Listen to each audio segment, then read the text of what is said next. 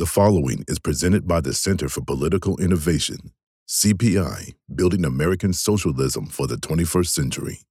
To learn more, visit cpiusa.org. Welcome, everybody. Welcome, welcome, welcome. It's going to be a great conversation here tonight. So glad you're here to join us. Uh, we're going to have a great guest on to have a conversation. Uh, after that, I'll continue making some opening remarks. We'll answer super chats. We'll do the roll call. It'll be a great show tonight. So hit the like button, hit the subscribe button, hit the notifications bell. We're going to have a great show. Uh, should be fun. Welcome, everybody. Welcome, welcome, welcome. Century. I say that the century on which we are entering can be and must be the century of the common man. A radical redistribution of economic power. I mean, we know that racism is just is, is a byproduct of capitalism. Everything would be all right if everything was put back in the hands of the people. We need a government that will make sure Americans are taken care of and organize the economy to serve the people, not the profits of a wealthy few. We now have the techniques and the resources to get rid of poverty. We got to start getting out there with the people. Get out of the movement and get to the masses. We need a government of action.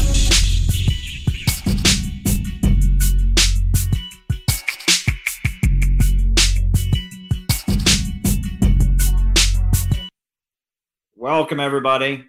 Welcome, welcome, welcome. So glad to have you here with us. So, I'm now going to bring on my very good friend and ally and fellow anti imperialist, a longtime acquaintance, somebody that I have been at many protests and demonstrations with, spent a lot of time out in the streets leafleting with, uh, somebody that I've worked to raise awareness about the Belt and Road Initiative with, uh, someone who is is very well aware of the truth about what's going on with Russia and the hope of the world land bridge and the emerging alternative economy and the danger of free market neoliberal capitalism as put forward by the dark forces of London, uh, whether they be Adam Smith or Milton Friedman or Friedrich von Hayek and Ayn Rand. My good friend, Daniel Burke, Daniel Burke from the Schiller Institute, everyone. Welcome, Daniel Burke. So glad to have you here with us. Welcome that was an incredible introduction. Thank you so much. I've never been introduced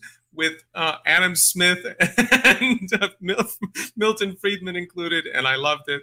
Thank you very much, and and thank you for everything that you have done, and especially in the incredible work that you and uh, the Center for Political Innovation are doing to build up this great event that's taking place in Chicago on August sixth which I'm very proud to be participating in. And I really hope that we see a lot of people there who are watching tonight. Absolutely. Yes. I guess just to remind people, the event is coming up August 6th. It will be in Chicago area. It'll be in Deerfield at the Hyatt Regency Hotel. Um, and it will be tremendous. And Daniel Burke will be there as a guest representing the Schiller Institute. We'll have some other guests, Party of Communists, People's Party, uh, the Free Alex Saab Committee. Uh, Tara Reade is going to be there. Uh, we're going to hear from Garland Nixon, Dan Kovalik.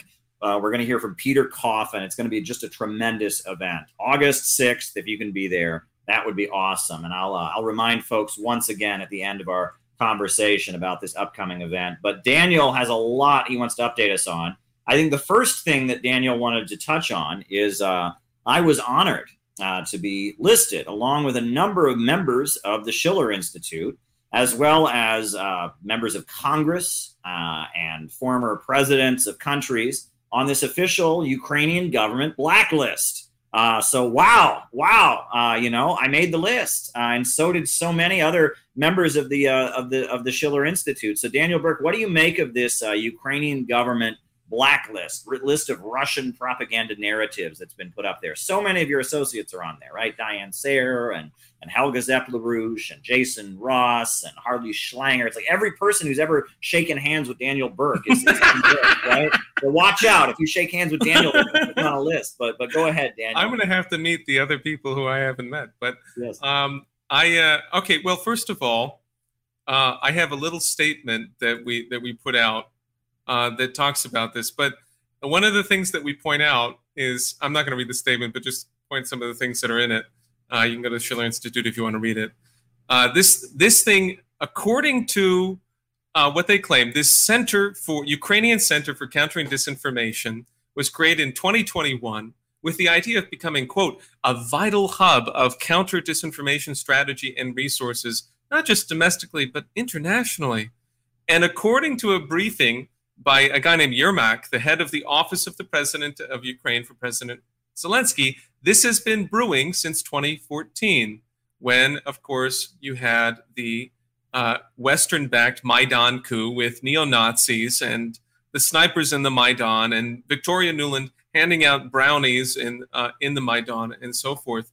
Uh, and of course, Nuland claimed the U.S. had spent $5 billion on making sure that that would happen. So this is sort of like, uh, think of it as Victoria Nuland's uh, program very much. And that would put a, a, sort of a greater clarity on it um, or it's it's it's a continuity from that at the very least. It seems to be.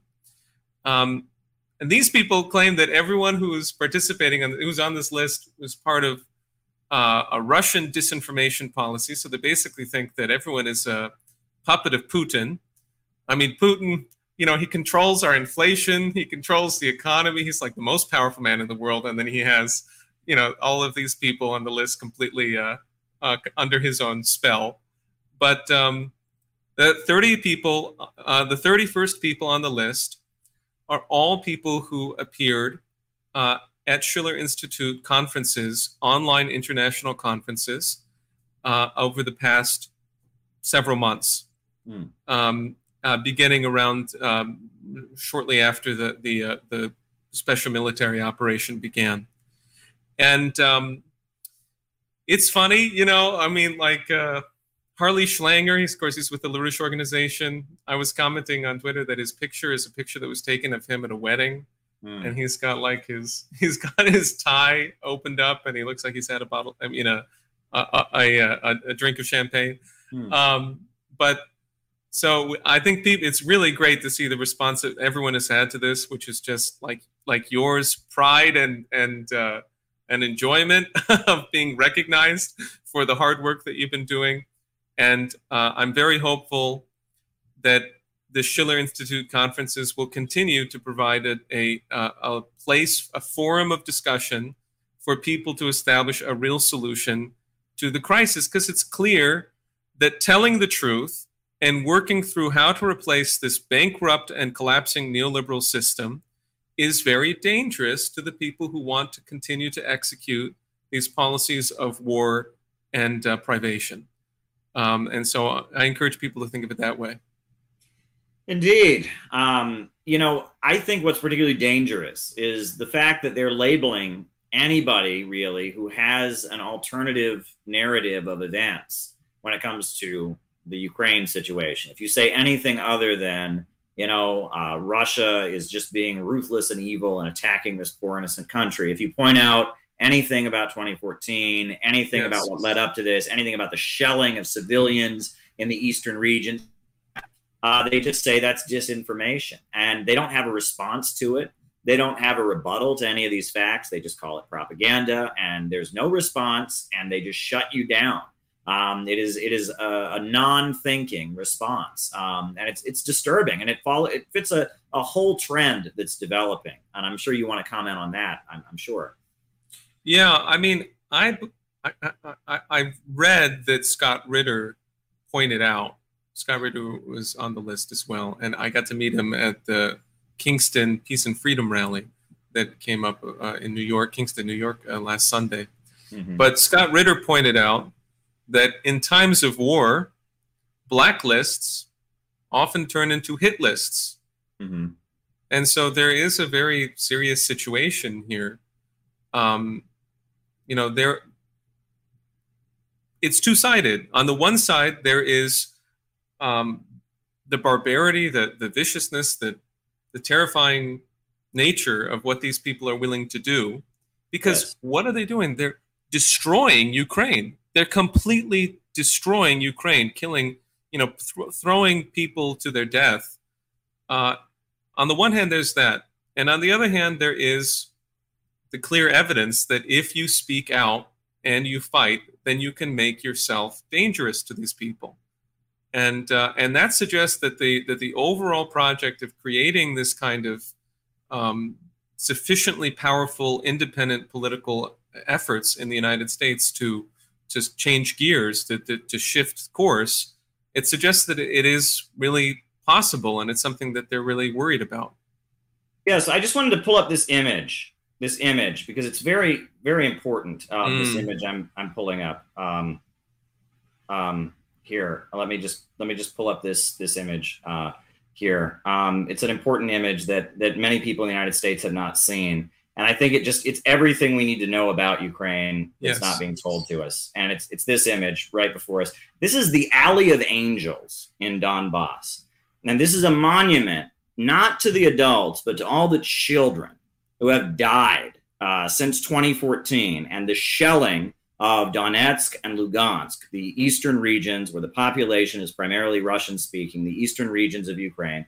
Uh, these are the areas, uh, these are the children who have died at the hands of the Ukrainian government backed by the United States. Um, and they have been dying for eight years straight. Eight years straight, they have been dying. They've been bombing them. These there have been whole families hiding in their basements. There are children who found, you know, live, uh, you know, unexploded bombs and shells in their front yards. There have been drone strikes and attacks. There's been a food blockade.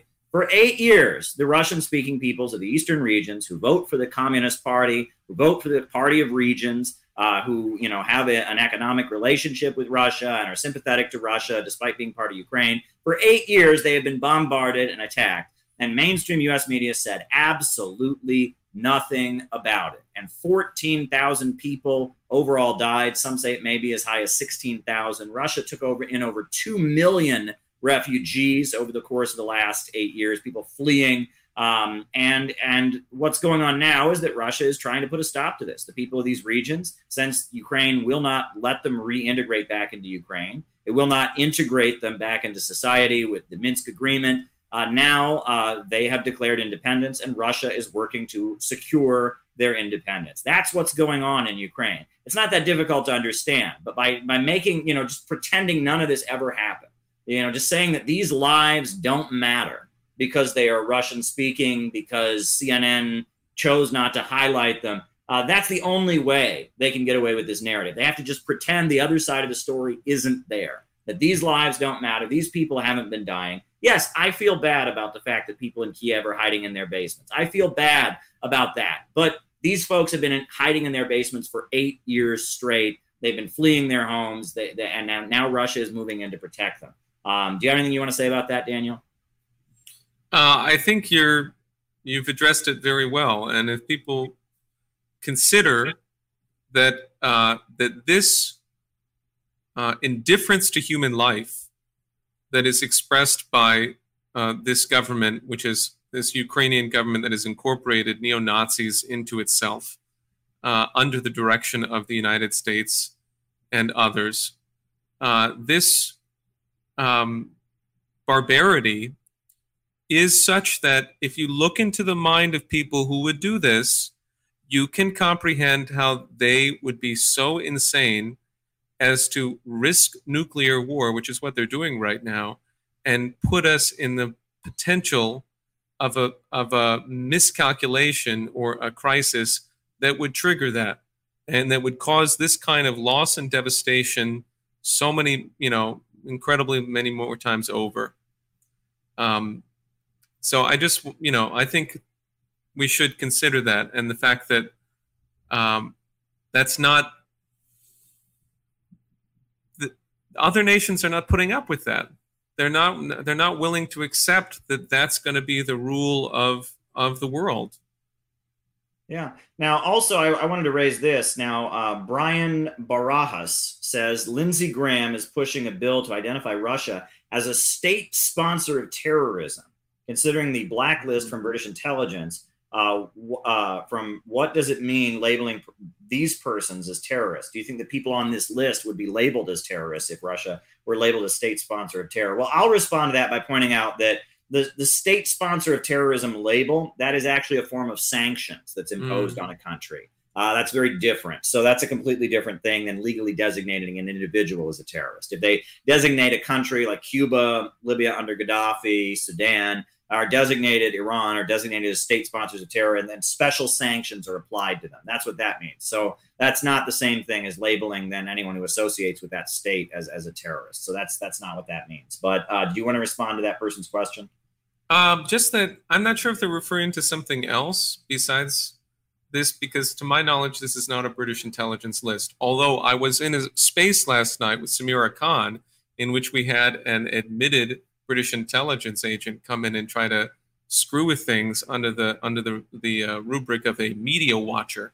So Hmm. there is anyway. There's, but that's that's all I, I can say at the moment. Interesting. Yeah. Well, uh, one thing that is also of interest, I think, is the the fact that so much of the global economy at this point is breaking free from the domination of, of Wall Street and London. The reason that they're escalating uh, with Ukraine right now, and the reason that there's a, a provocation in the works against China is because this new economy is speeding ahead, and that is very, Yes. very clear. I mean, the Yes. fact that that Iran and Venezuela Mhm. uh, are about to have a, a deal to, you know, start joint agricultural products, right? That they, the USA has made it hard for Venezuela to import food. So now Iran, who's also been blocked out by, by the United States, they are going to team up with Venezuela and start growing their own food together um, and have joint agricultural operations. Um, and you know, the Shanghai Cooperation Organization. I believe uh, this this month there was a great gala in Tehran by the Shanghai Coop Organization Cooperation Organization that Chinese and Iranian relations are getting stronger.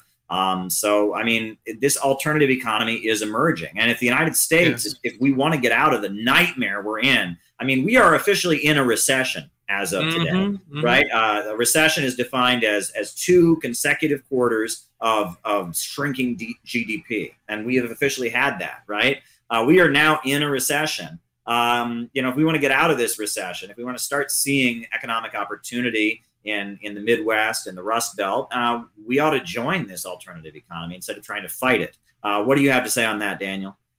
I think that that's that's the thing. That's the it. That's that's the way to go. That's the mission that we can organize people around.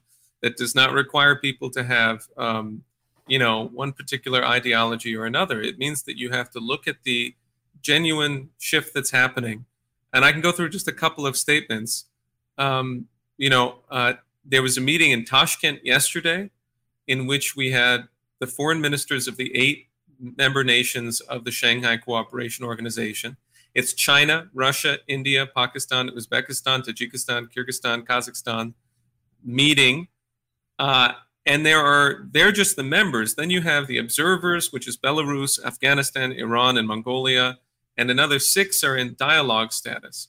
So they got together and they're talking through how are our nations going to collaborate to feed our people and feed humanity, as you're describing with Iran and and Venezuela. It's very, very hopeful. And if you look at the videos of like Wang Yi meeting Lavrov, they are very optimistic. They're they're like they're like uh, Lavrov says to Wang Yi, um, "You're among friends here," and invites them in, and they go very confidently and move along uh, in their in their program of creating a new and better economic system. I mean, I do really want to recommend that people who want to get a deeper sense of this look at the LaRouche organization's coverage of the BRICS Plus summit that took place. Um, what was that? Five weeks ago. Uh, the president of Argentina, Argentina, which is suffering immensely, they have a 64% inflation rate in July. They had a 60% inflation rate or 61% in June. But he came forward and he said, We need a new international economic system. The new name for peace is development, which is a reference to a remarkable um, encyclical written by Pope Paul VI called Populorum Progressio, I think in 1967. The new name for peace is development.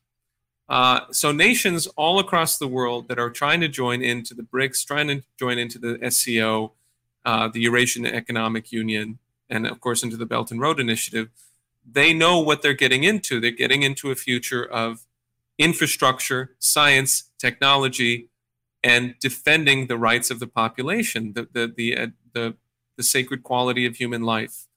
And if we could get a shift going in the United States to and understand that that's going on, I think we could inspire a lot of people to demand it here.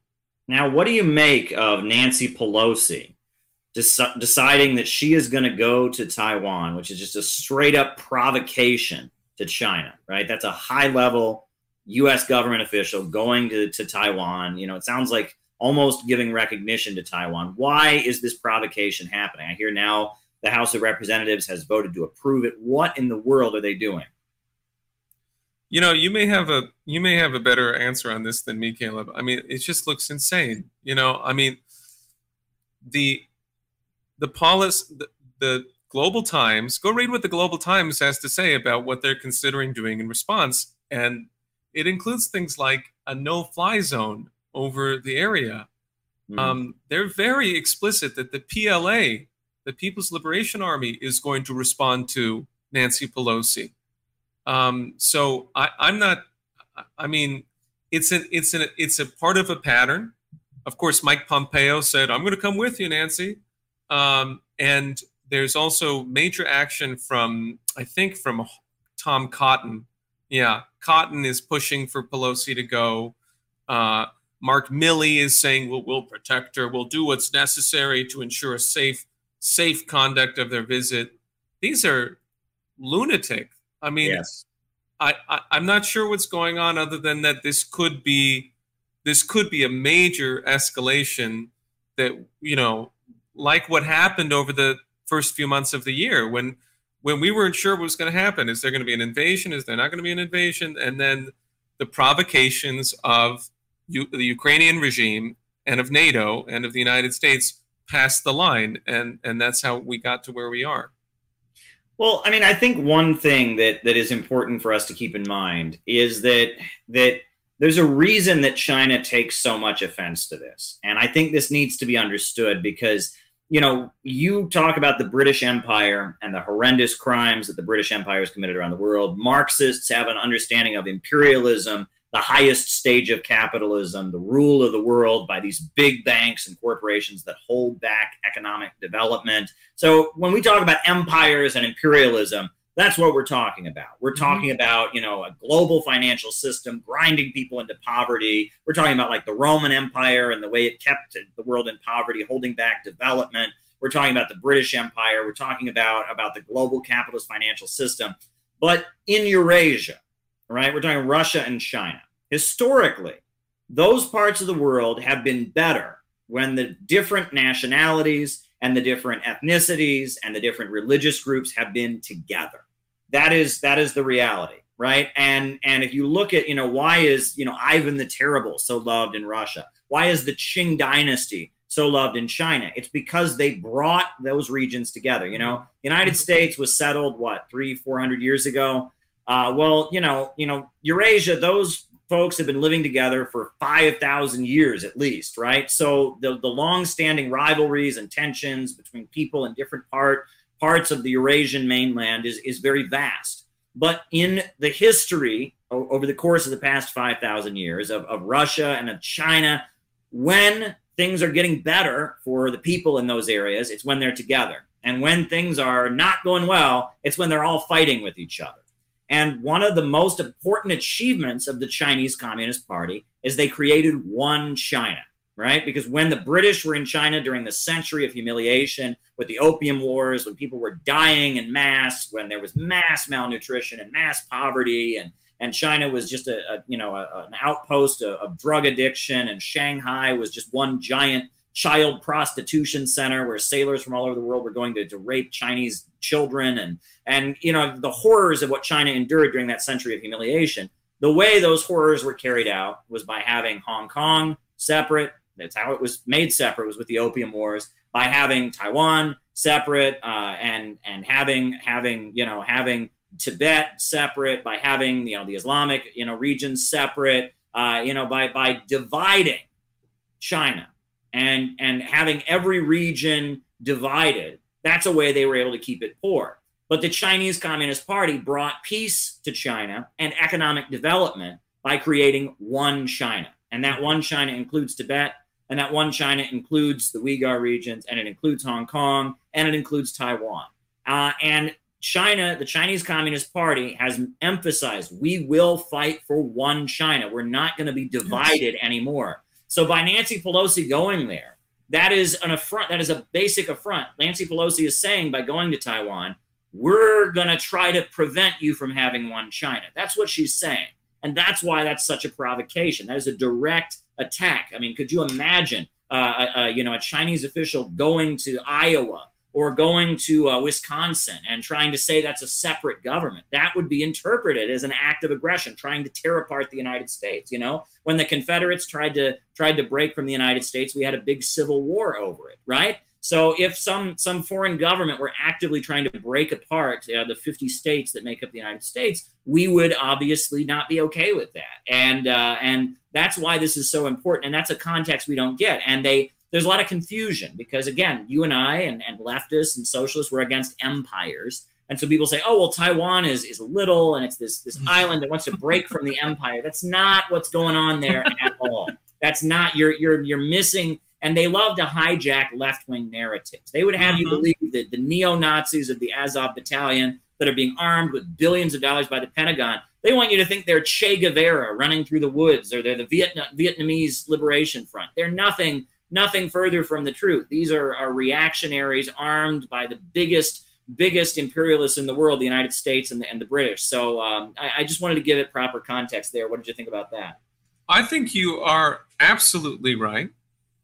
And I want to sort of underline your point for people by comparing the two readouts from the call between Joe Biden and President Xi Jinping this morning. It was a two hour call at the request of Biden. Uh, and uh, Biden's readout said on Taiwan, President Biden underscored that the United States policy has not changed and that the United States strongly opposes unilateral efforts to change the status quo or undermine peace and stability across the Taiwan, Strait. Uh, what was not mentioned in the US readout was what President Xi said those who play with fire will perish by it. Yeah. There you go. You know, so we are uh, we are rapidly reaching the situation where Washington and London and associated powers can no longer dictate. They can't dictate terms uh, to to to Russia and China. I really think. I mean, this will be an interesting situation. Like I said, who knows exactly how it's going to develop? It could turn extremely bad. It could turn into nuclear war. Uh, and on the other hand, there's a reality that is arriving very rapidly where the physical capability of the U.S. military to, you know, to back up their their bravado is is not going to be sufficient. Indeed. Well, we've got a couple more super chats here. Um, you may not want to comment on some of them. You can just pass if you don't want to. But uh, thoughts on Blackwater meeting with anti-Taliban forces, according to Tajikistan Tehran Times. Do you want to say anything about that? Uh, Samira knows about that. She talked about it last night. Um, but I mean, it's what we've been talking about for since since the pullout. Joe Biden is committing economic genocide against uh, Afghans and uh, and not just that, because they're trying to use this vile logic of sanctions to uh, kill people, innocent people, until they overthrow their government, and, and that, that's the kind of direction that this whole thing is going in, including with this type of uh, Blackwater involvement. And the other one is uh, it says leftists of the Western world need to lock arm in arm and write a documented letter to Russia and China, pleading for forgiveness and for peace from the corporate fascist powers in the West. I'm a leftist and I don't want to die. well, there you go. I mean, you know, we're, we can be tongue in cheek about this, but it's a very serious situation. I know that's one other thing that you wanted to touch on, which is that look, there are so few of us uh, mm-hmm. in the West who get this, that get that Russia and China are not our enemy that our enemy is in Wall Street, our enemy is in the Pentagon, our enemy is in London, uh, that our enemy is the big corporations and banks, and that Russia and China are are not, you know, the the evil forces that you would think if you watch CNN. and that I want to hold those folks together. And look, you know, I'm a Marxist. You come at things from the the LaRouche tradition, which you know I, I understand Marxism is a big influence on, but it's ultimately not your perspective. And look, there are even some libertarian folks I'm willing to talk to about this. This is a serious situation. We need to stop World War III. We need to put forward an alternative vision. And now is not the time for silly, you know, silly left, leftist polemics. And I just continue to get frustrated because I mean, you know, there are there are so many people who just want to want to take this opportunity to denounce and prove they're smarter or, or aha i've exposed you and it's just it's not helping we need to actually build something here right? And that, that the internet is not real life folks. Twitter isn't real. Did you know that? Twitter is kind of like santa claus. It's kind of like the easter bunny. It's not real okay? Twitter is this internet thing and there's a lot of bots on there and there's a lot of manipulation. You can subscribe to thousands of people but certain people are going to show up in your feed and certain ones are not. It's not real life. We need something in real life. That is what we need more than anything. We need something in real life and that means we have to work with people that we may not agree with on everything. And we have to learn to see common ground. And when there are people that are, are forward thinking enough to realize that russia and china are not our enemy uh, we need to find a way to cooperate with them, not a way to expose them and feel good about ourselves in isolation. And I mean, I, am sure you've noticed. I mean, you do a lot of organizing, Daniel. You don't just talk to leftists like me. You talk to you know people in the Trump camp. You did a lot of outreach to folks in the Trump camp about Russia and China, and you talk to you know labor unionists and you talk to community folks. I saw your your folks were out on the street today leafleting, if I'm not mistaken, about about Russia and China and the Green New Meal right? The, the green new meal, you call it, right? Which I thought was pretty clever. Um, and you know, I mean, you have to be able to, to to work with people, right? And that there is just so much of this wanting to prove you're right in some kind of internet war at the expense of building real relationships that can actually build the networks of resistance that we need. What do you think, Daniel? Well, I, um, I think it. We can reflect upon the um, advantages that we've had uh, people are living in such a difficult situation in the United States. Young people surrounded by cynicism, surrounded by the most heinous breakdown in the culture um, and in society and politics and the economy. And, um, you know, you have traveled quite a lot across the world and met with all types of people and done tremendous work um, as especially in uh, uh, I think your work in Yemen. I think it's uh, kind of thing that can give you an insight into what is actually going on in the world, right? Which is difficult. Uh, so I, you know, I empathize with people, but the fact that um, you need to, if you don't have the benefit of those experiences, which you know I've had my own, and I'm very grateful for them um, then you need to figure it out somehow. You need to go and think about what is actually happening in the rest of the world and get out of the tendency as an American to somehow accept a sense that America, you know, is the everything past the borders of the United States is somehow kind of real, but kind of not, and you know, not really in, uh, uh, touching our lives. Um, because I think if people do that, then they will have a more reality based conception of how we can collaborate to create an independent political, uh, sufficiently independent political capability to respond to the proposals of Russia, of China, of the BRICS Plus, and so forth, which is what we need. We need some kind of ability to to to to light to catalyze the shift towards collaboration with this new economic uh, paradigm. So that's the first thing I would say. And if I could go on a little bit more, I'll tell about, um, you know, one thing I'd like to see uh, would be um, for people to take a look at one of the things that we've been able to achieve in the LaRouche movement, which is to get Diane Sare for U.S. Senate on the ballot. Um, there's a there's a piece in the New York Times today. Of course, Diane Sare is on the Ukrainian blacklist, but there's a piece in the New York Times today uh, which talks about the fact that because of the incredible increase in the uh, petition requirements for independent candidates, for the first time in 75 years, the governor's race in New York has no independents. It's only the Republican and the Democrat.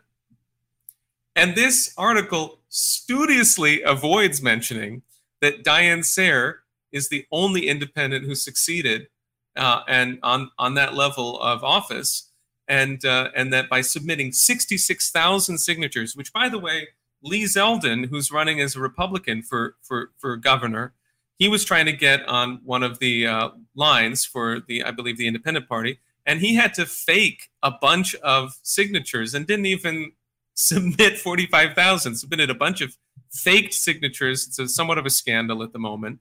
Diane and our movement, we were able to get in 66,000, significantly above 45,000, which was the requirement. And for comparison, I ran for US Senate in New Jersey as an independent. I needed 800 signatures. We needed 45,000 in New York.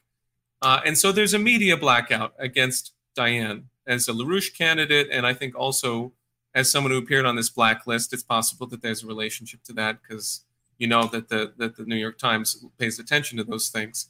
Sure. Um, anyway, and I would like people to take a look at this because she's someone who you'll find uh, can be a one of the one of the torchbearers for exactly the the coalition that we're trying to develop. Yeah, well, as far as the whole media blackout thing, I will never forget uh, the day that Maggie Haberman of the New York Times referred to me as quote a man claiming to be from RT. That was lovely. I was at Donald Trump's press conference. He had called on me at his previous press conference, and mm-hmm. and he'd jo- you know he, he was like one last question. He's like, "All right, who's my favorite reporter? You." And so I joked, Donald Trump says I'm his favorite reporter. And I called on him. I asked him about Russia. So then at his his next press conference, I was trying to get his attention. Right? I'm like, I'm Caleb Maupin, RT. Want to talk to you, Donald Trump, or whatever. So then Maggie Haberman of the New York Times wrote up the article, and and there was a line in the article that said a man claiming to be from RT. Well, that's bullshit because Maggie Haberman came up to me, looked at my press badge, wrote down my information. So I'm sure my name was in the original draft of the New York Times article.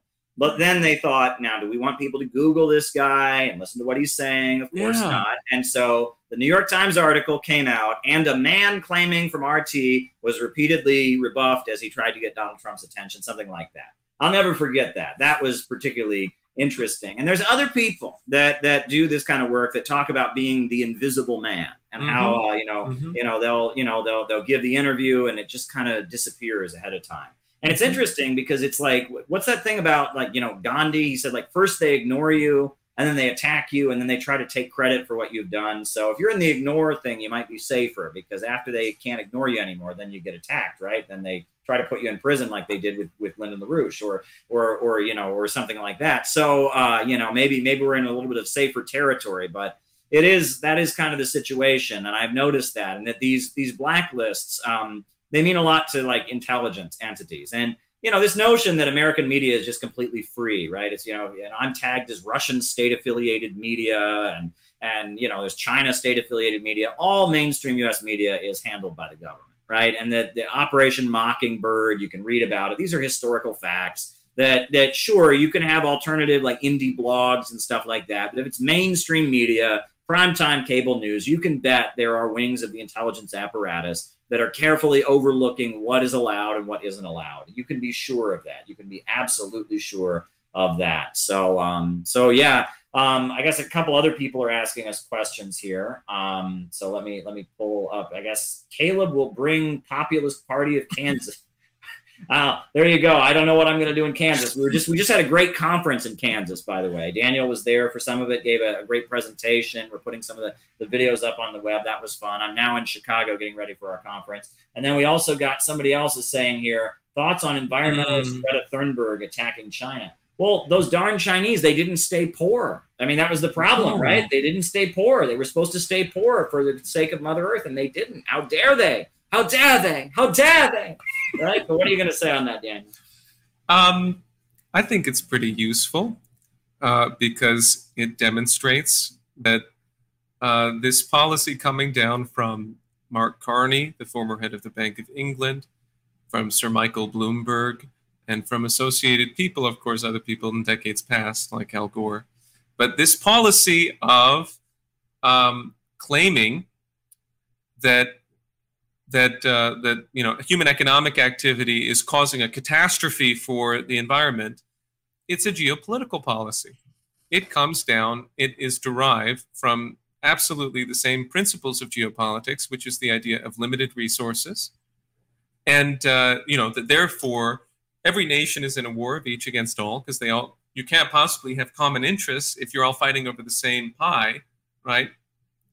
And uh, and it's a fraud because the nature of human discovery is that we we create new resources and we are able to advance them for the world. And you know that's what the shared community of destiny for mankind is from from from China's standpoint. I think it's quite clear.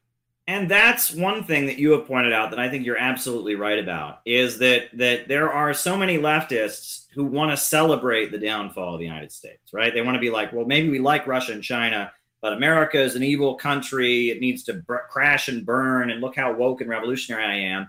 You're not helping if you do that because that's not real politics. Number one, and number two, you know, that's not progressive kind of thinking, right? If you were in America and you were wanting Russia and China to burn, we would obviously oppose that but that shouldn't be the attitude. It shouldn't be you know one country gains at the expense of another country. We shouldn't view things that way.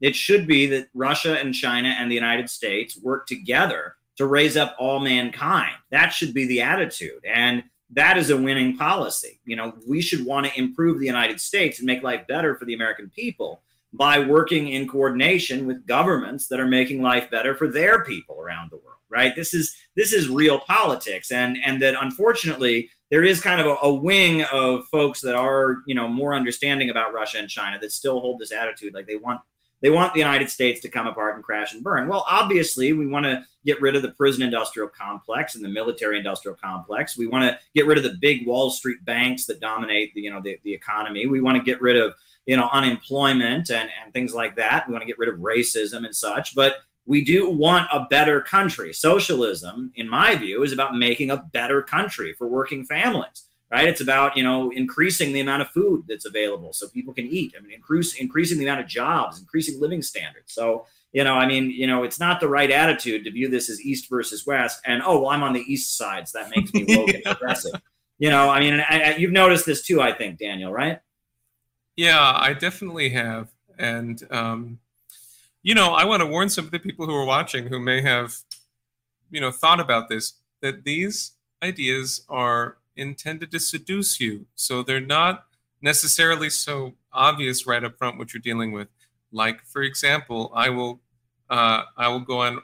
I'm going to go on record saying, uh, talking about the guy who everyone before they, well, who who everyone really wanted to hit you with, which was uh, Alexander Dugin.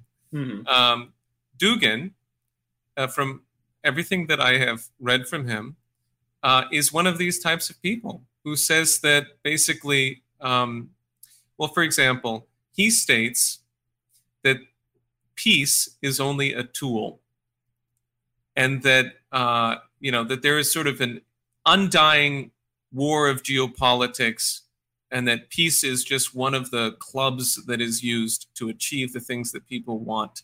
And he cites Carl Schmitt as being one of the you know the Nazi crown jurist as being one of the uh, um, you know influences on this thought. And if you think that way, then even if you say I'm against liberalism and I'm against the you know the Anglo liberalism or the Anglo American empire, whatever you want to say, you know I'm against all that the Western neoliberal system, and I'm for the Eurasian.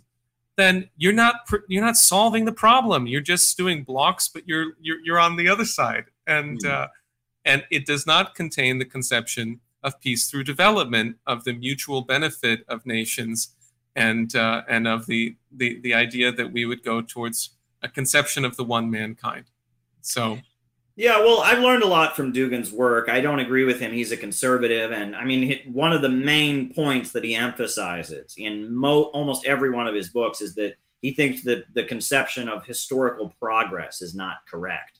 Mm-hmm. Uh, I guess he agrees with Chris Hedges, who says similar things. That he believes yeah. that the past, the present, and the future are equal. We're not going forward. We're not going backward. Yes, we're just existing. Exactly. And I mean, historical progress is essential to my worldview. I mean, I'm sorry, but I believe in historical progress. I think progress is the essence of being a human being, right? Is that you know you don't you don't get you know you you you get older you don't get younger you know you, you you learn as you get older you you your mind develops and that you know historical progress is really just just a, a, an essential part of my beliefs and so that's where i i really diverge from from anything that Dugin has to say on that front Absolutely. then you know, he comes out of Marxism. He's rooted in, in a Marxist tradition, and then there's elements of, of traditionalism and nationalism, and he's he's a mixed bag, you know, and he's an important thinker in Russia. And I'm not ashamed to have gone and met with him, Of and I would do it again. Yeah, and, and the notion that he's Hitler or he's a Nazi is the stupidest thing I've ever heard, right? Because he's clearly not that, right? His entire conception of the fourth political theory, it's the fourth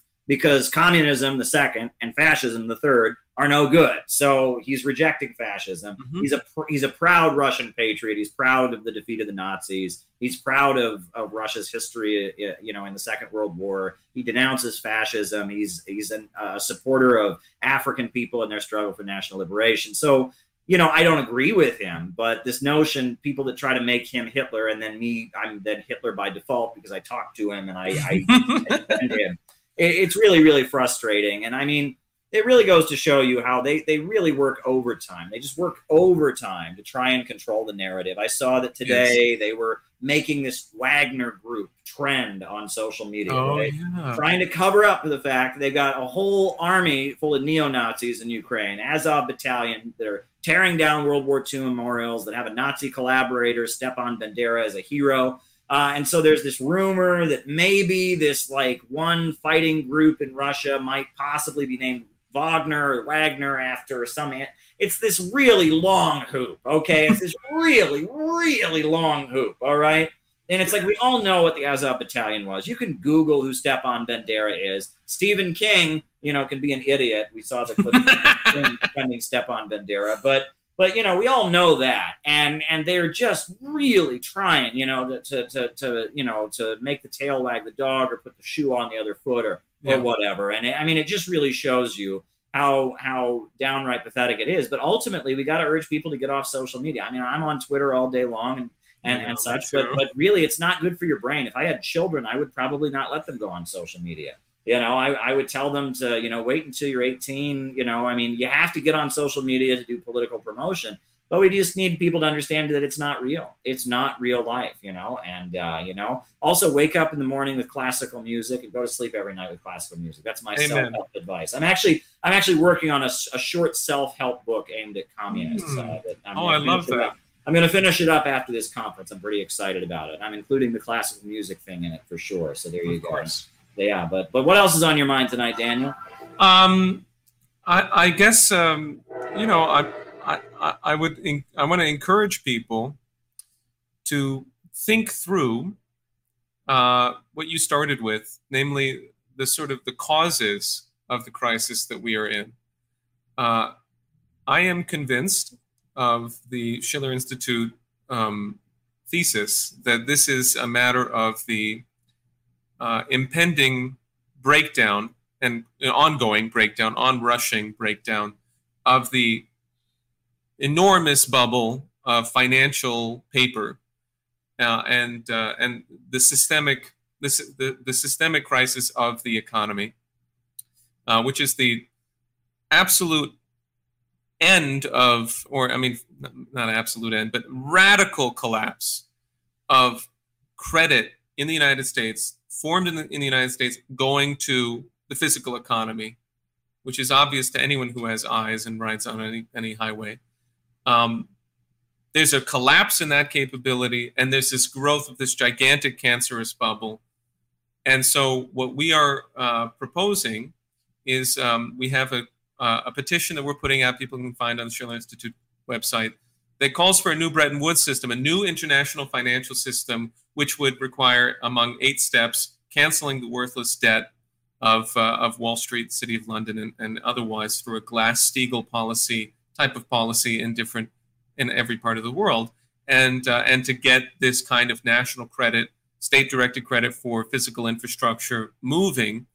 Um, and um, I I want to say, well, you have you're a signer of the petition. Thank you very much, Caleb. And uh, you're joined on that list by the uh, prime minister of the Houthi government in Yemen. Oh wow.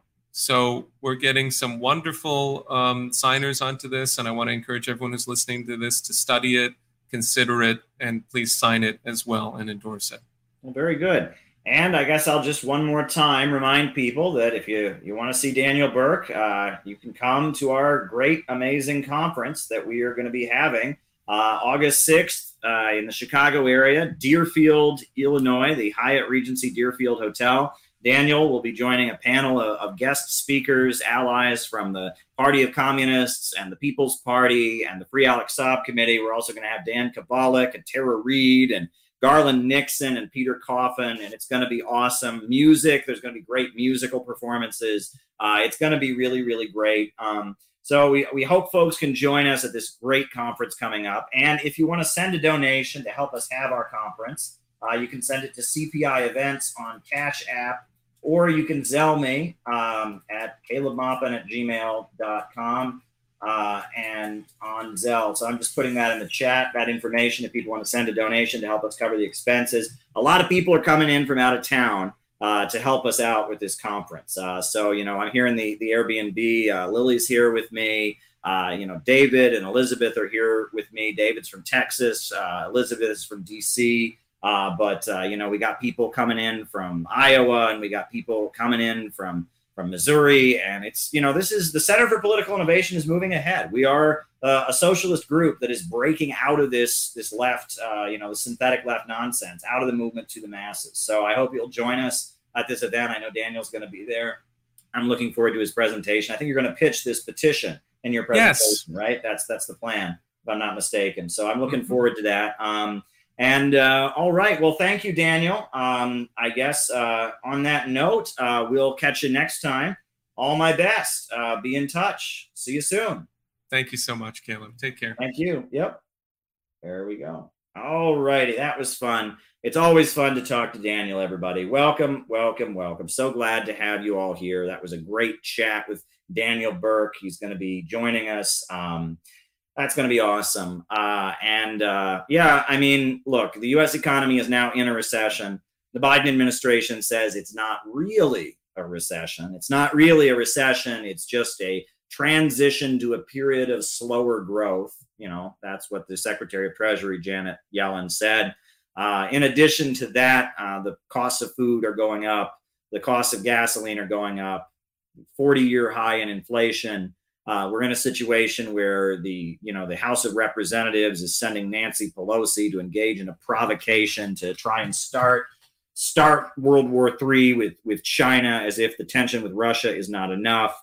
Um, meanwhile, Russia and China and the Shanghai Cooperation Organization are building up an alternative economy. Now is the time more than ever to say that we need a government of action that will fight for working families. We need a government of action that will fight for working families. We need a government of action that will fight for working families. That is what we need. We so badly need that. Right now, we have a government that serves the rich and is leading humanity off a cliff, that thinks the only way to solve the problems of capitalism is with degrowth and driving down living standards, making everyone poor so that Wall Street and London can stay rich. But we say there is an alternative beyond capitalism we can have a society where the banks and the factories and the major industries and the centers of economic power can operate to serve the good of the people and not the profits of a wealthy few.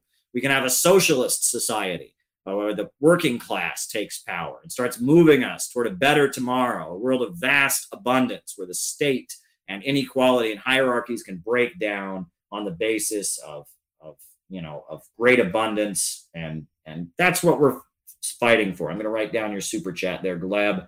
Um, how would a socialist government handle agriculture? Writing that down. Thank you very much, Glab, for that super chat. Much appreciated.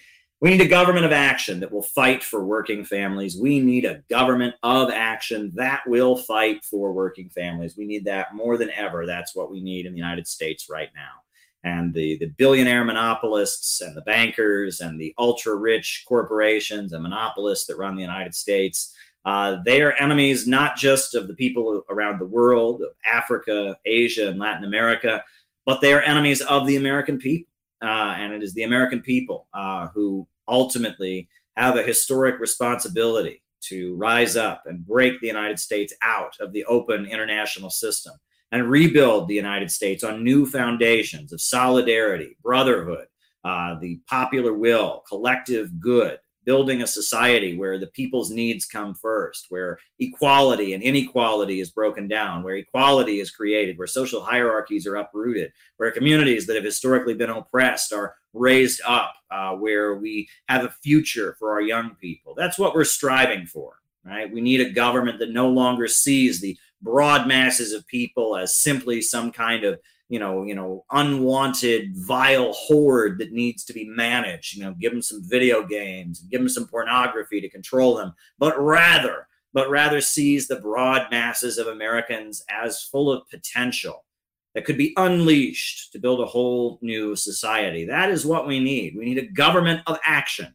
that will fight for working families, and we have a four-point plan at the Center for Political Innovation, a four-point plan to bring that about. The first step would be mobilizing the country to build, hiring the unemployed and underemployed young people, putting them to work rebuilding the country, building highways and bridges and high speed railway and new power plants, new water treatment facilities, new schools and new universities. That's what we ultimately want. Uh, you know, we want for the country. Um, some super chats here. Pros, cons of anti-revisionism. All right. All right, wrote that one down. I got to scroll up and see the next one. See the next one, right? Workers and peasants of the world unite. Very good. I agree with that. Not a question. But the second point in our plan is public control of our natural resources oil, coal, gas, timber. You know, the profits made from the natural wealth of the soil and the ground of the United States should go into the public budget, should be the property of all the people. We should use the proceeds from our natural resources to build better hospitals and schools, public control of our natural resources. Step three is public control of the banking system. The lending of money should not be done based on what is profitable, but for what is overall in the economic interest of the country we as a community should come together and set the agenda. If we want better housing in our communities, we should have the banks loan money to create better housing. If we want a stronger agricultural sector, we should have the banks lend money to the farmers. If we if we want to build up the economy of the country and have unlimited growth, we should guide the banking sector. The purse strings of credit should be controlled in the interests of the communities and of the country at a state federal and local level. We call for public control of our banking system. No more Federal Reserve, uh, no, no more private banks, but instead have the lending of money, a monopoly on credit in the hands of the state. And the fourth item, the fourth item would be that then we would enact an economic bill of rights, like Roosevelt proposed the right to a job, the right to housing, the right to education. With those four points, that four point economic plan public control of banking, public control of natural resources, a mobilization to rebuild the country, an economic bill of rights. That would be such a mobilization of popular power that we would be very close on the road to socialism. That it would be, these are demands that challenge the power of the capitalists and set us on the road to having a government of action that fights for working families. This four point plan of the Center for Political Innovation, it should be raised everywhere. And of course, we know that such a plan is not going to be enacted simply by voting for your favorite politician. But we are raising this demand by going to people to encourage thought, to wake them up from their slumber. We're hypnotized by our phones. We're hypnotized by social media. We're hypnotized by pornography. We're hypnotized by drugs. And the idea of our four point plan is to wake people from their slumber, wake them up wake them up and say, why can't we have these things? Why can't they rebuild America instead of bombing countries overseas? Why can't they go ahead and have our natural resources and our banking system be oriented for the benefit of the people in the country? Why can't we have an economic bill of rights and raise demands as a question? Why can't the government do these things? Raise them as a way to awaken people from their slumber to get people to understand the nature of the government and the need for us to build communities of solidarity and communities of resistance that can build up working class power to fight for these kinds of things. This is how socialists organize, right? We're not trying to lull you asleep. We're not trying to just get you to unleash your rage in, in an emotional display of, of, revolutionary anger or something like that. We're not just trying to give you permission to be full of rage. Instead, we're trying to get you to think rationally. We're trying to get you to awaken your rational mind and become an active person, an active person, and take up history's challenge. That's what we're asking for folks to do. That is what we are asking them to do. And by putting forward our transitional program, our four point plan, we are intending to awaken the the reasonable side the rational side the scientific side of the human mind and push people into a situation where they can struggle where they can struggle that's what we are trying to do with our four point plan that's what we are trying to do and look i want to be real with folks and then we'll go to our roll call and then i'll start answering super chat questions for the rest of the night i do want to be real with folks and point out that at the end of the day most people in this country are asleep. They're asleep, and we have to walk a tightrope. We don't want to be elitists. We don't want to look down on average Americans. We don't want to have contempt for them and think we're better than them and say, oh, these are a bunch of sheeple. We hate them. We don't want to have that attitude.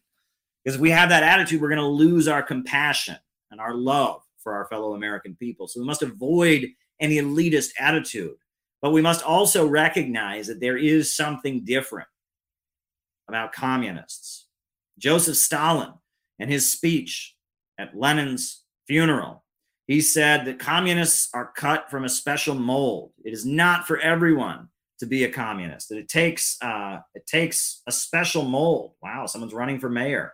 Um, there you go. Uh, you know, it, it uh, takes a special mold you know it, it, takes a special type of person to be a communist right um takes a special type of person to do this um and uh you know we are we are cut from a special mold and when we take up history's challenge and when we do that at that point we are really alive because most people unfortunately while we love them and while we work hard to wake them up uh, most people are living only biologically. They are technically alive. If a biologist or a doctor or a scientist looked at them, they would say they are alive. They are biologically living, but they are only living biologically. And that's that's one thing that we need to be real about. These people are living, but they are only living biologically. They are not awake they are not awake psychologically. They are not awake politically. They are not tuned into the world around them and how it works. And our job is to change that. And a revolution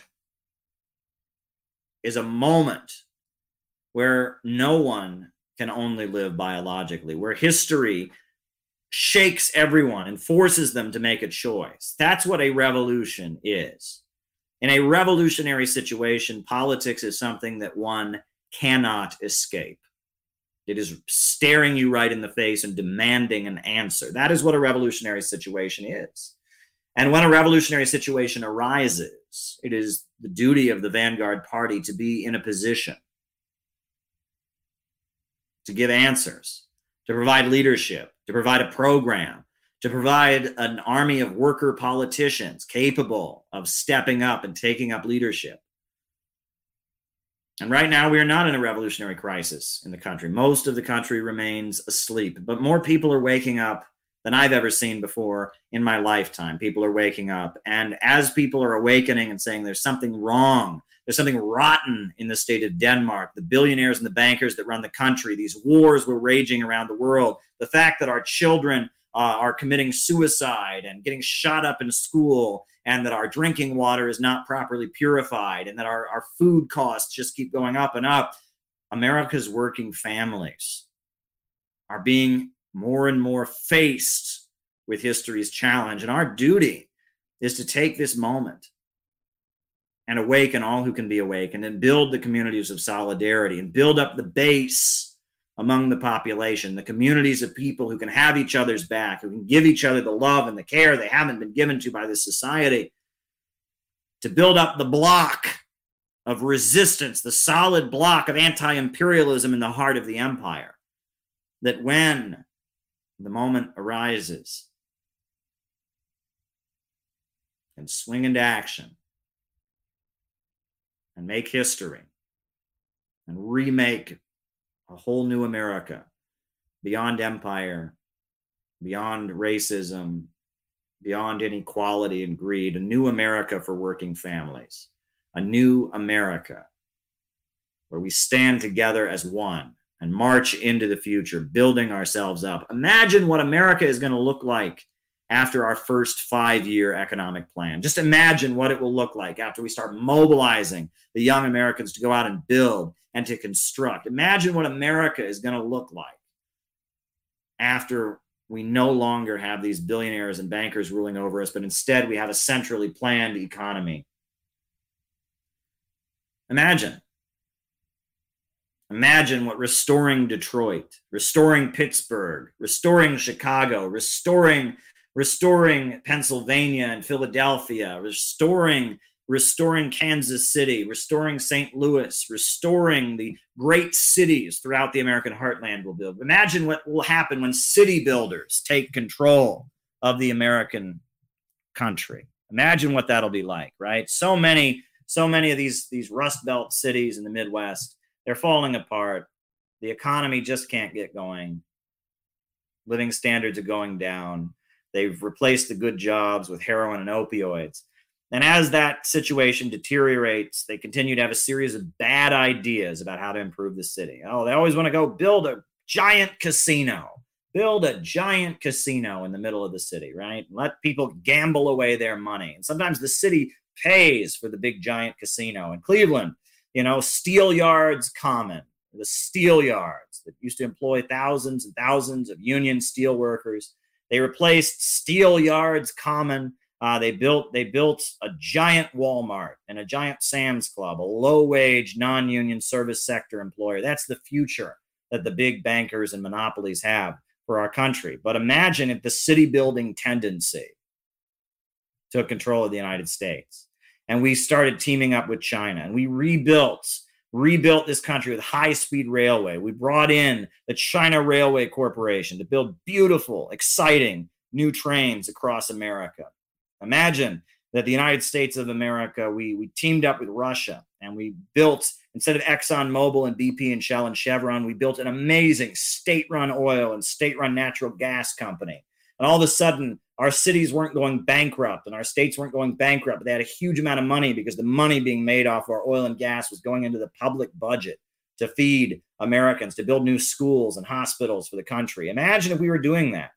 Imagine if growth was what we were teaching that we were we were teaching our young children in school that they could be anything that they wanted to be when they grow up. They could be an astronaut. They could be a scientist. We were teaching math and science. We were instead of having the lowest test scores in the western world we were having the highest test scores in the western world. We had we had a whole new educational system that taught children to think and taught them to understand the world around them. It wasn't designed to just make them into little robots to go off and die in a foreign war or be able to be able to, you know, be baristas at Starbucks. But we had an educational system that turned our kids into being Einsteins. Imagine if we did that.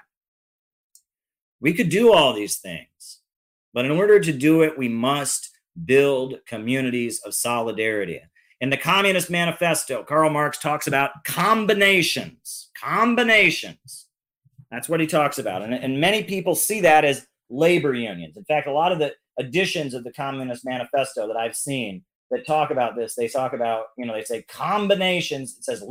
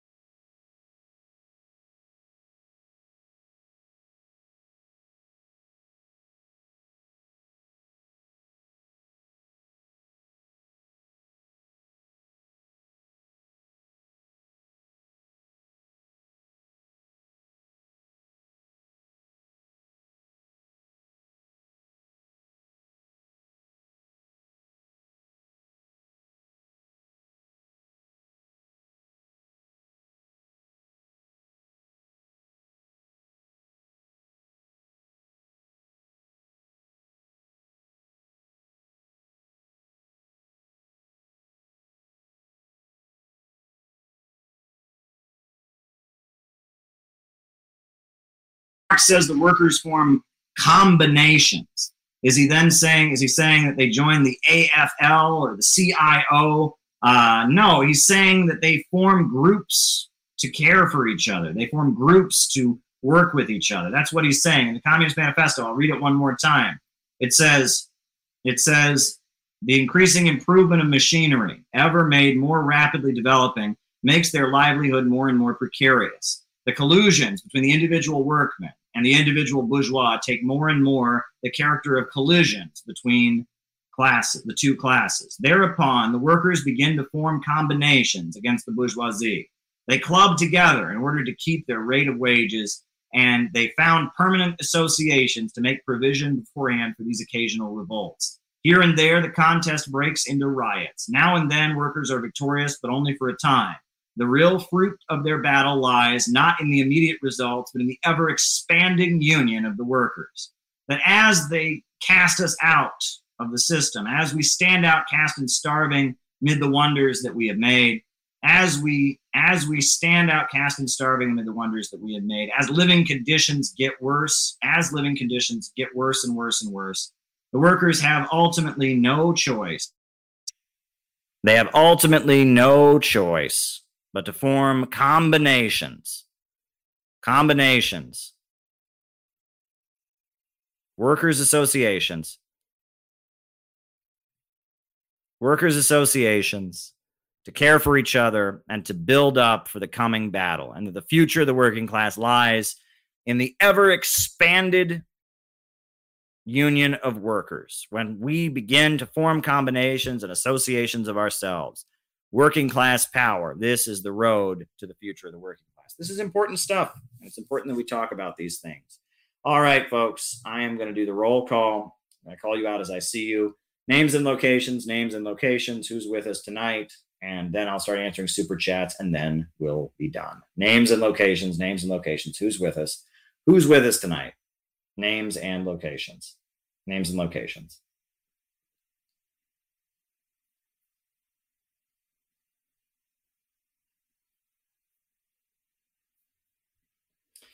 All right, we got Tim in St. Louis. We got David in Bendigo, Australia. David Fox, good friend of the program. We got Mr. Wonderland. We got Isabel in Toronto. We got Elias in Wisconsin. We got Malaysia, DLJ from Malaysia. Martin. We got Los Angeles. We got Northwest Washington. Colin in Greensboro. St. David's, Bermuda. Chester in England.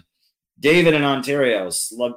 Sarajevo, Bosnia. China. And combat liberalism in New Jersey please, what is your four point plan? Everyone, you can find it out. Go to the CPI website, cpiusa.org. Just check it out. It's right there, cpiusa.org. Mark in Utica, uh, Los Angeles, Vicky in Greece. Um, very, very good. Um, um, we got Bob from Vermont, uh, Christian from Bergen County, Northern New Jersey. Bob in Vermont, uh, Northern California, Gamer for Life. Gamer for Life. All righty. Very, very good. Uh, anybody else? Names and locations. We got Carlos in Timbuktu. We got Alex Hansen in Milwaukee. Uh, Caleb, I know you can read, but why did you mispronounce my name? You're Mr. Wonderful. You're Mr. Wonderful. I'm not mispronouncing your name. Jeff in Detroit. John Whitty in Houston. Philip in Cedar Park, Texas. Pirate Alex, Cleveland. Yada Yisrael. Bob Troy in New York. There we go. There we go. Cumberland Meriden, Sam Westbrook. Very, very, very, very good. Hey, man, I got shouted out. South Korea, South Korea, Vancouver, Canada, Isaac. Very, very good. Richard Fernando in California, huge fan. Well, thank you, Richard. I'm a huge fan of yours too. Good stuff, folks. Good stuff. Uh, Kit Vok is urging people to call Nancy Pelosi and ask her not to go on her trip to Taiwan. Wow. Yeah, there you go. She's provided the details there. You know, stopping World War III might be a good idea. You know, maybe maybe not World War III right now. You know, you know, yeah. There you go. That's that's an important chat. We got Jenny from Cincinnati, Catherine from SPF MO, Alan Rees. Uh, uh, Charles Manson is dead, so he's probably not here. But there you go. That's very funny though. The new book on Charles Manson, I recommend it uh, you know, about all how everything we know about that case is wrong. you know, about Operation Chaos and the CIA and all that, you know, all that stuff that, that the synthetic left says isn't real, that is documented.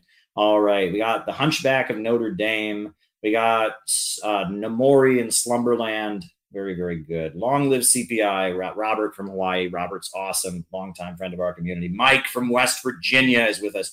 Jay in Connecticut. Uh, Alex loves us and all that we do. Well, very, very good. We're doing the best we can. Doing the best we can, folks. All right. All right. Now I'm going to start answering super chats. First super chat question is How would a socialist government handle the question of agriculture? Well, if you look at the model of really existing socialism that you saw in the Soviet Union, Stalin's uh, economic model, the way the question of agriculture was handled um, was that uh, you know in the 1920s they had you know you know private you know private farming, private enterprise. Then in the 1930s they they transitioned to mostly collective farming, where these farms would be independent of the government, but they would sell their produce to the government at a set rate. The government would buy the wheat for so much, it would buy the cattle for so much, and that's how the collective farms worked because they produced the goods it was like a cooperative and then they got paid for how much they produced right?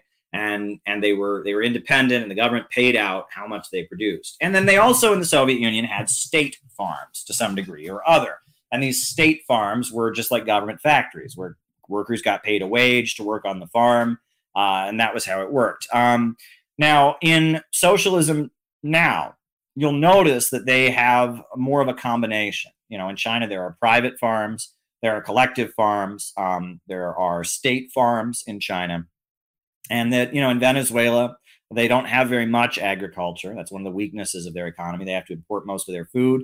Um, but there are a lot of farm cooperatives. I actually visited a farm cooperative in Venezuela that made uh, chocolate, cacao beans, and it was really interesting to talk to the you know the workers there that um, you know that that worked on this farm cooperative. They were Afro Venezuelans. Um, you know the Venezuelans took us there, and they're on this island, and they they grow uh, chocolate. You know that's what they grow, and they're a cooperative uh, kind of a collective farm, if you will. Um, you know, in Russia, there are state farms, there are private farms that receive a government subsidy. Putin has rebuilt the agricultural sector. Russia's not a socialist country, but I'm just telling you what they do. And that, that the question of agriculture is based on what will increase output and what will be most beneficial to the country. The Soviet Union had private farming in the 1920s. Then they moved toward mostly collective farms with some state farms right? Um, I think some socialist countries have had all state farming, and some socialist countries now have a combination. You know that that these things need to be handled. You need to produce food. Food is so vitally important. One thing that would definitely happen in a socialist America was breaking apart the big agribusiness monopolies, right? Um, you know, Kraft and Monsanto and these giant corporations that have huge swaths of of land uh, and they they dominate the food markets. They would have to be either nationalized or broken up. And it may be in the uh, in the interest of efficiency, it may be necessary to uh, to nationalize them. Uh, but it may be that we may want to break them up to, to you know have cooperative farms or to have have uh, enterprises. It would have to be based on what would be best in terms of output. How could we produce the most food most efficiently and feed our people? and uh, and make money selling food to other countries, right? But it would be about breaking up the the big you know agribusiness monopolies that dominate the world and have devastated the economies of so many developing countries. So there you go. Um, and then someone said, "What are the pros and cons of anti-revisionism?" Um, well, what is anti-revisionism? Let me just ask you, what is anti-revisionism? What is it? I mean, I don't know what it is, right? I mean, revisionism is a term that was coined by Edward Bernstein. Edward Bernstein was a Marxist in the 1880s and 1890s who came to the conclusion you didn't need a revolution, that capitalism in the Western countries would just kind of naturally evolve into socialism. Karl Kautsky and German social democracy and the main line of Marxism rejected revisionist Marxism and repudiated revisionism. Uh, you know, and uh, uh, Rosa Luxemburg wrote a pamphlet against Bernstein called "Reform or Revolution." Uh, Kautsky, you know, critiqued Bernstein. Bernsteinite um, is neo feudalism progressive? No, no, it's not. Um, you know, uh, we'll talk about neo feudalism. Uh, you know, and Kautsky, uh, Kautsky was repudiated by the Second International. Uh, then later in the 1960s, uh, China accused the Soviet Union of being revisionist, of watering down Marxism, of abandoning the world revolutionary movement in the name of appeasing the United States. And so the, the Chinese and the Albanians started accusing their, uh, their, their rivals in the socialist movement, Khrushchev, of revisionism, of deviating from the from the principles of Marxism Leninism. This pamphlet, Long Live Leninism, uh, the difference between Comrade Togliatti and us. Um, you know, there's a number of pamphlets that the Chinese Communist Party published critiquing revisionism, critique of the general line of the international communist movement. There's a number of these big documents that are really worth reading. I mean, we're planning to republish some of them with the Center for Political Innovation because they're very important um, for, to discuss, you know, to learn what what what were the, what were the differences and what was being fought for in this critique of Marxism. Uh, you know, what is um, what is revisionism? So I think it's important to obviously, you know, defend the idea that we could have a fully socialist society, that we do want a new workers' state, that we do want to dismantle imperialism.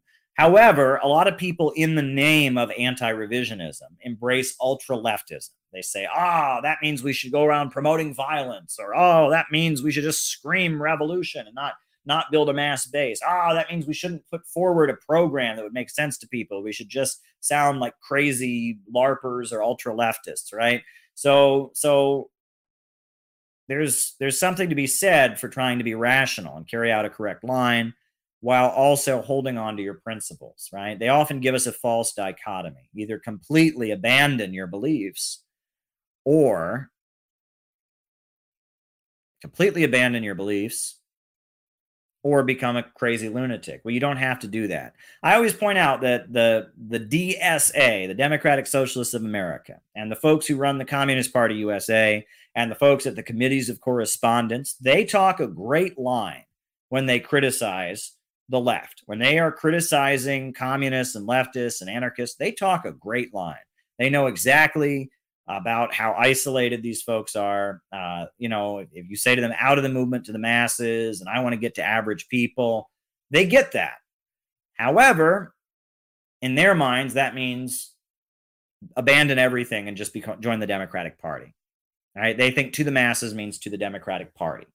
And, uh, you know, so they're half right right? They're right in critiquing anarchists and workers' world and RCP and Maoists and Trotskyites. They talk a great line. They do this great tap dance about how isolated these folks are, how they don't have a mass base. But then in their minds, the solution is just abandon everything you believe in and join DSA and say, you know, wouldn't it be nice if the government gave people free stuff and vote for the Democrats? So they're half right. Meanwhile, I think that a lot of these Trotskyites and a lot of these anarchists and a lot of these social democrats, they're half right as well. Uh, they do, do this whole critique of CPUSA and DSA and committees of correspondence, where it's like, oh, these people have abandoned. They're just a bunch of Democrats. They want to water everything down. They don't care about communism. Okay. But what is the solution? Well, in their mind, the solution is to be an ultra leftist, screaming and yelling, isolated from the broad masses. Well, at the end of the day, we should do neither. We need to go to the masses with a program, a working class program. And that means, on the one hand, getting rid of all the cancel culture and purity culture and demands, and everyone's a Nazi and everyone's a Nazbol, and get rid of all of that, which is coming from the synthetic left and the ultra lefts.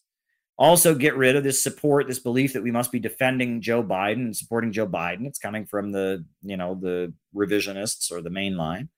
And we just need to do our own thing because at the end of the day, what we're doing is not about defending Biden. It's not about defeating the ultra right.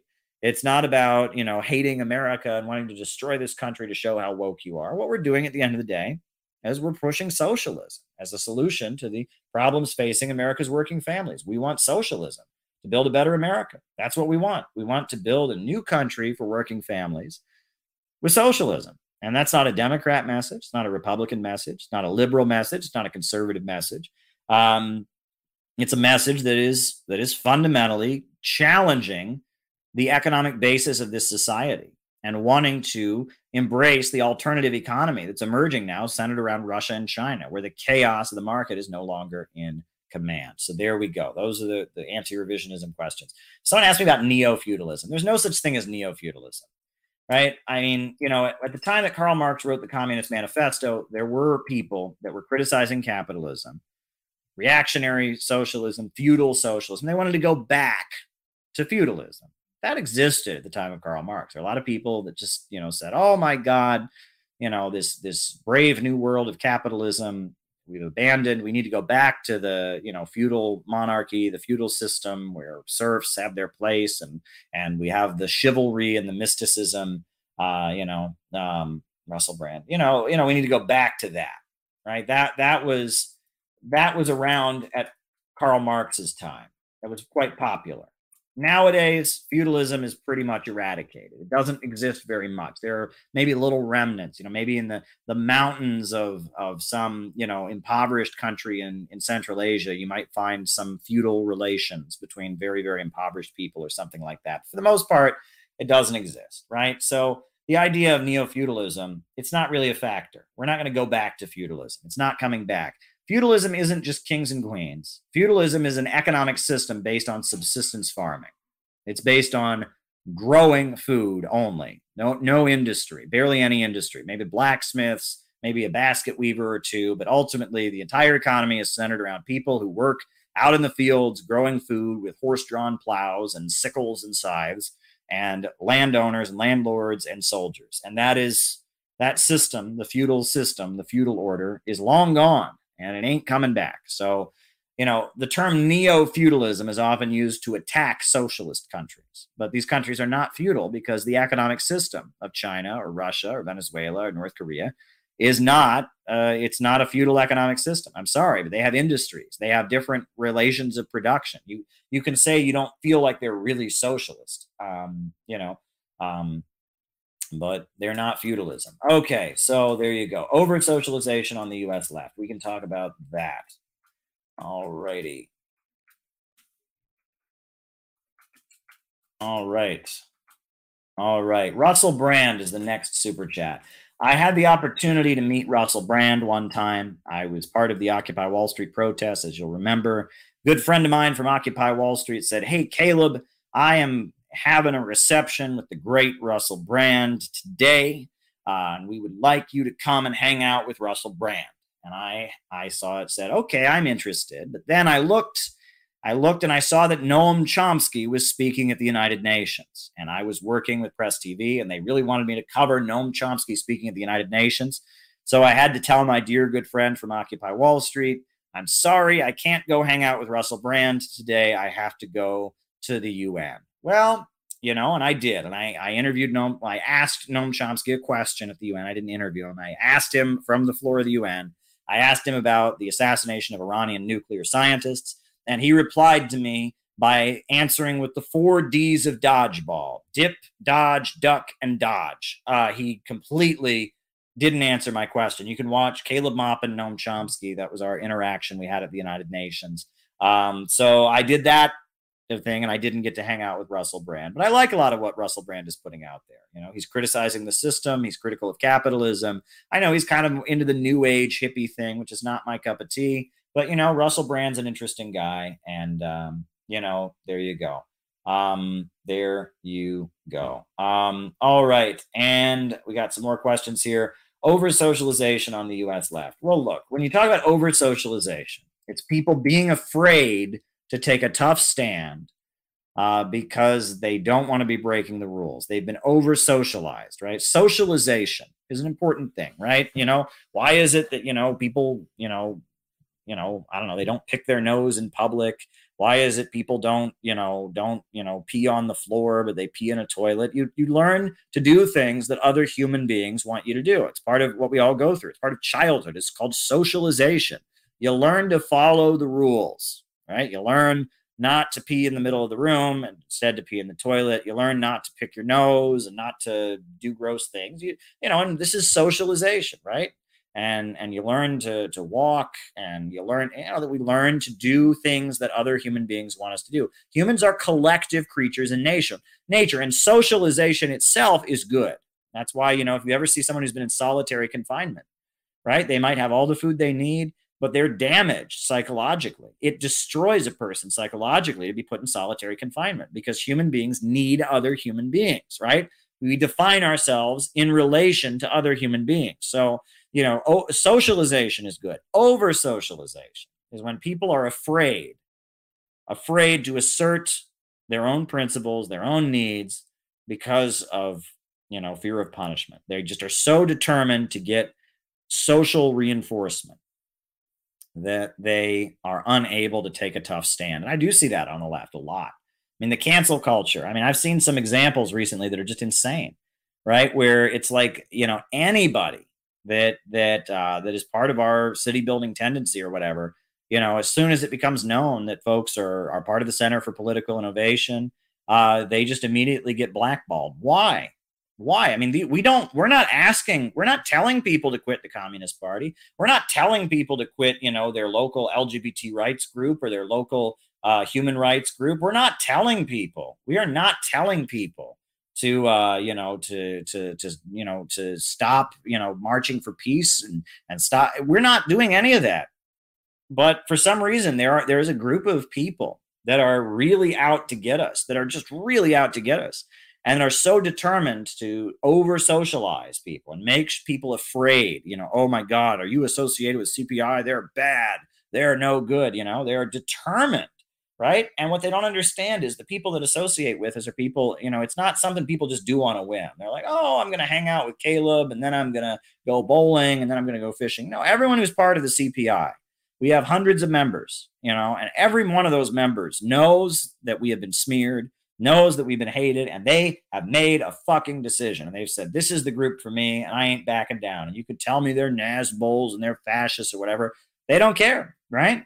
So they don't get that. So when they attack these people and they kick them out of their, you know, of their local chess club for being part of CPI or whatever, when they do that, right? Uh, all they're doing, all they're doing is reinforcing on into folks' minds about how important the CPI is um, because we're not going anywhere. We're not going to stop existing. We are going to fight for working families. We're going to fight for racial equality.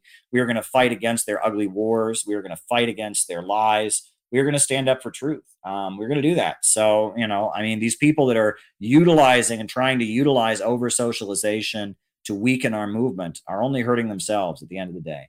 So there you go. All right, folks. I think I am out of wind. I am out of wind uh, because it's a long night and I'm here and I'm working hard, working hard here in um, here in uh, in Chicago to build our conference. So we're to end tonight.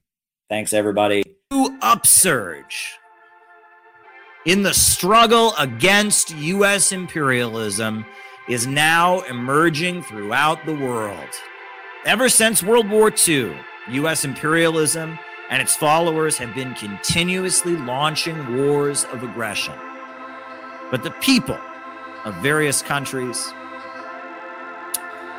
have been continuously waging revolutionary wars to defeat their aggression.